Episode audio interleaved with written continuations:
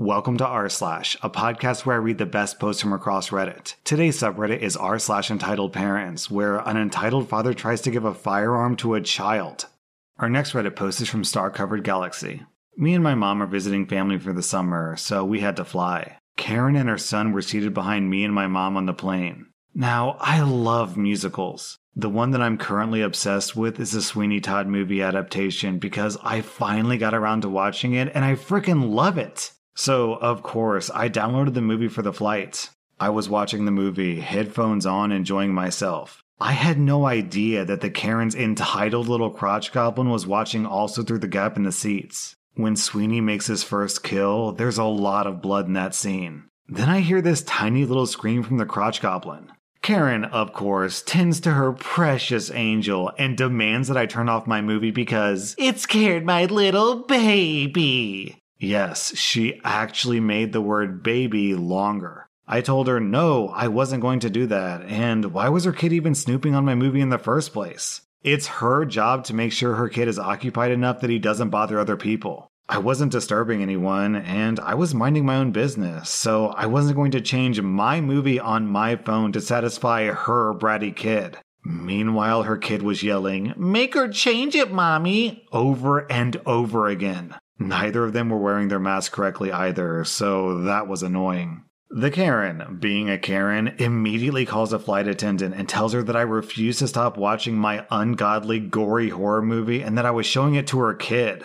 I rolled my eyes and the flight attendant asked me what happened. I told her I was just watching my movie when all of a sudden I noticed this kid was snooping at my phone from between the seats. The flight attendant told the Karen that there was nothing she could do, and she suggested that she give her kid an activity to do so he didn't see what he wasn't supposed to be seeing. Karen pouted and just gave her kid her phone. Down in the comments, we have this story from Narmada. Plane Karens are amazing. One basically had the audacity to ask me for my phone for their kid, who was watching me play a game on it from the seat behind. I'm not giving you my phone to play games on. WTF? Our next Reddit post is from Midnight Express. So, this happened this past weekend, and I'm still kind of shaking my head at this one. I'm an amateur competitive shooter.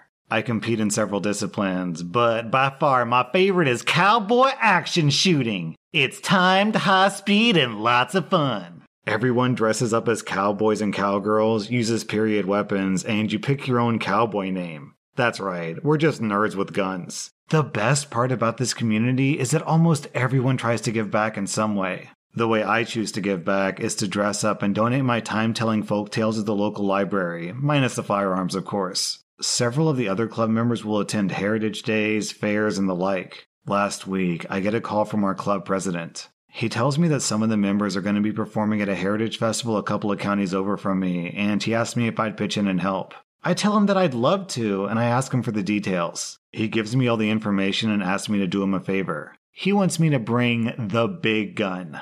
I laugh and tell him I'd be happy to. The big gun that he mentioned is my all time favorite firearm. It's an 1874 Sharps Quigley, so named because it was used in the Tom Selleck movie Quigley Down Under. I won't go into the technical specifications, but she's a pig. She's roughly 4 feet long and weighs somewhere around 13 pounds. She's even made by the same company that made the rifles for the movie. She's too big, too heavy, too expensive, and I love her. Her name is Cora. If you saw the movie, you'll get it. So I show up on Saturday, drag all my stuff to the booth, and basically stand around looking like a knockoff Tom Selleck.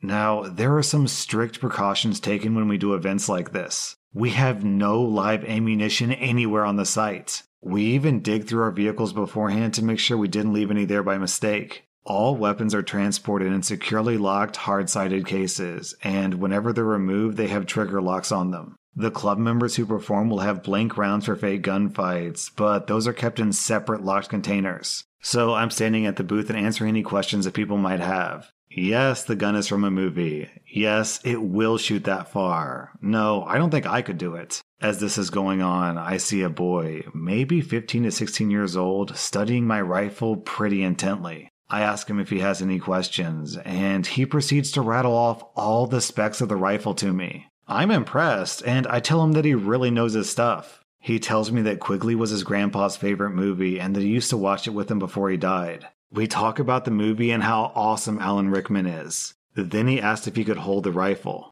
I tell him I don't have a problem with that as long as he gets his parents to come over and get their permission first. The kid runs off, and after a bit, he returns with his father. I knew that I was in for a rough time when the first words out of his mouth were, Why won't you let my son touch your effing gun?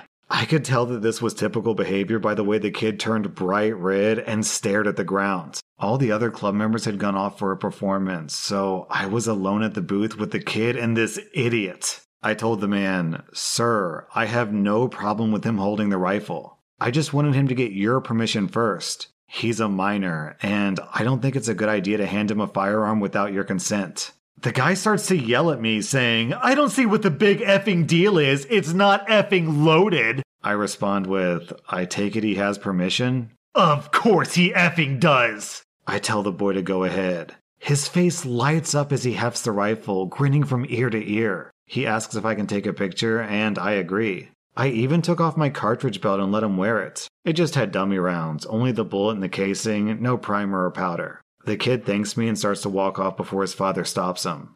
Don't you want to play with any of these other guns? I inform the father that I don't own those weapons, but he's welcome to wait and ask the people who do. He starts yelling about how he doesn't need permission, how this is a free country, and that he can do what he wants. All his yelling gets the attention of the deputies who are patrolling the fairgrounds. A couple of them walk over and tell him that if he doesn't calm down, he'll be asked to leave. He quickly tells his son they're leaving, but before they walk away, I call out to him. I pull out one of the dummy rounds of my belt and ask, Can he have this? He mumbled something about not caring, so I hand it to his son. I tell the boy what it is and that he can make a keychain or something out of it. I also hand him a club card with my email written on the back. I said, if you get permission from another guardian who's willing to bring you and sign some paperwork, let me know, and you can come shoot a match with us. I'll even bring my gun Cora. I received an email from his mother this evening, and they'll both be joining us for a match in a couple of weeks. So, yeah, it is a free country, and you can do what you want, but since when does that extend to being able to use other people's property without their permission? Wouldn't that mean that we could just walk into this entitled father's home and when the guy's like, What are you doing on my property? We can just say, Oh, it's a free country and I can go where I want, old man. This guy's so obsessed with his freedom and his rights that he forgot about basic property rights. Our next Reddit post is from 42020 grad. My mom just upgraded her wedding ring because my engagement ring was too nice. According to my fiance, my mom told her husband that she wanted to upgrade her wedding ring the moment that she saw the ring that my fiance picked out. My mom literally said, Time for an upgrade! It's been a few weeks, and they went to get a quote on her old ring to trade it in. I told her I was fine with it, as long as it didn't look too much like mine, and they both said that it wouldn't because she liked a different cut. Well, my mom came back from the jewelry store with a similar shaped stone and a huge thick band made of smaller diamonds. They sent us all a photo of it, and it's nuts how much money they spent on it. When I asked her why on earth she needed such a large ring, she told me that I didn't deserve to have a larger ring than hers. Because I'm not even married yet, so they agreed to get a bigger one because she earned it. First of all, I think it's insane to equate your self worth to a ring. And secondly, they said that they'd been having money problems and the amount that they spent seems irresponsible. I just wanted to vent a little and see if anyone else has had something similar happen. Well, gosh, OP, I wonder how a couple like this ended up having money problems. Our next Reddit post is from Crazy Cake. My husband's entitled mother is absolutely notorious for doing things in this order. 1. Constantly criticize and guilt trip us about not visiting enough. 2. Ask us to appear at her house on a certain day. 3. We call and text on the appointed day before leaving our house to confirm our arrangements, and she says yes. 4. We drive for one hour to get to her house. 5. We arrive and she's not there. Yes, we're there at the appointed time. 6. We're expected to just wait for her to come back home. Sometimes we wait 4 to 5 hours. Sometimes she never comes back at all. 7. During this interlude in passive aggressive hell, sometimes she responds to us on her cell phone. Often she doesn't, and my husband wastes half of his day off in her empty house. 8. Sometimes she eventually comes back. Sometimes she doesn't. After experiencing this a few times with my husband, I now give her 20 minutes, then we leave. 9. Several hours later, when she finally arrives home and doesn't see us patiently waiting, she starts texting angrily about, Why weren't you there? And why didn't you call me? We were there. We did call her. 10. She sends more passive aggressive texts for the next 4 to 10 days. Absolutely infuriated that we didn't spend all day waiting for her. There's a variation of this pattern where she says she's coming to my house. It's usually her idea because, duh, I know that she's about as reliable as a dead cat. In that version, we completely clear up my day and my husband's day off for her. We miss out on other things that we'd rather be doing. We cook food to feed her dinner, and we clean the house in stress all day instead of relaxing. And then she either doesn't show up at all, cancels just before she was supposed to arrive, or she sends a long string of texts and calls about how her life is so hard and she's busy doing other things and she guesses she's not coming. She does this on my son's birthdays and my husband's birthdays. She does this on all holidays. She does it on summer weekends where we all could have been doing something else. Okay, so I guess that I'm partly to blame for what happened on July 4th.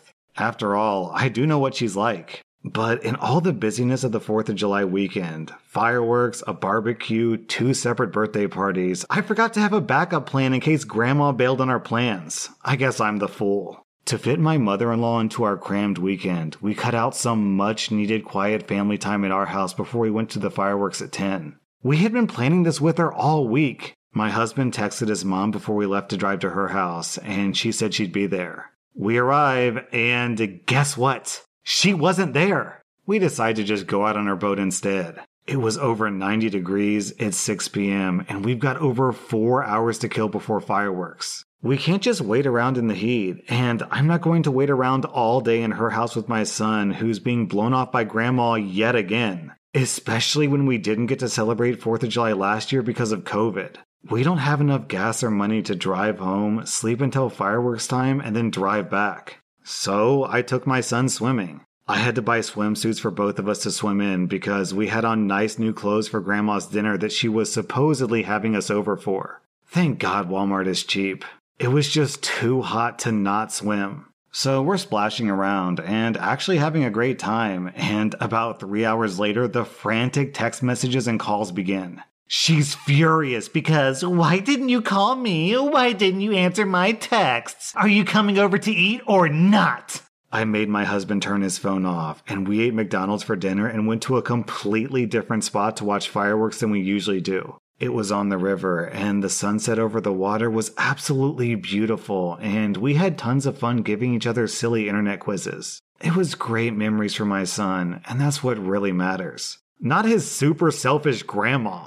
OP, I'm glad to hear that you're finally starting to learn your lesson. Yeah, it sucks that she does this, but you can't keep falling for the same tricks. If your mother in law isn't going to be reliable, then you have to stop planning your life around her.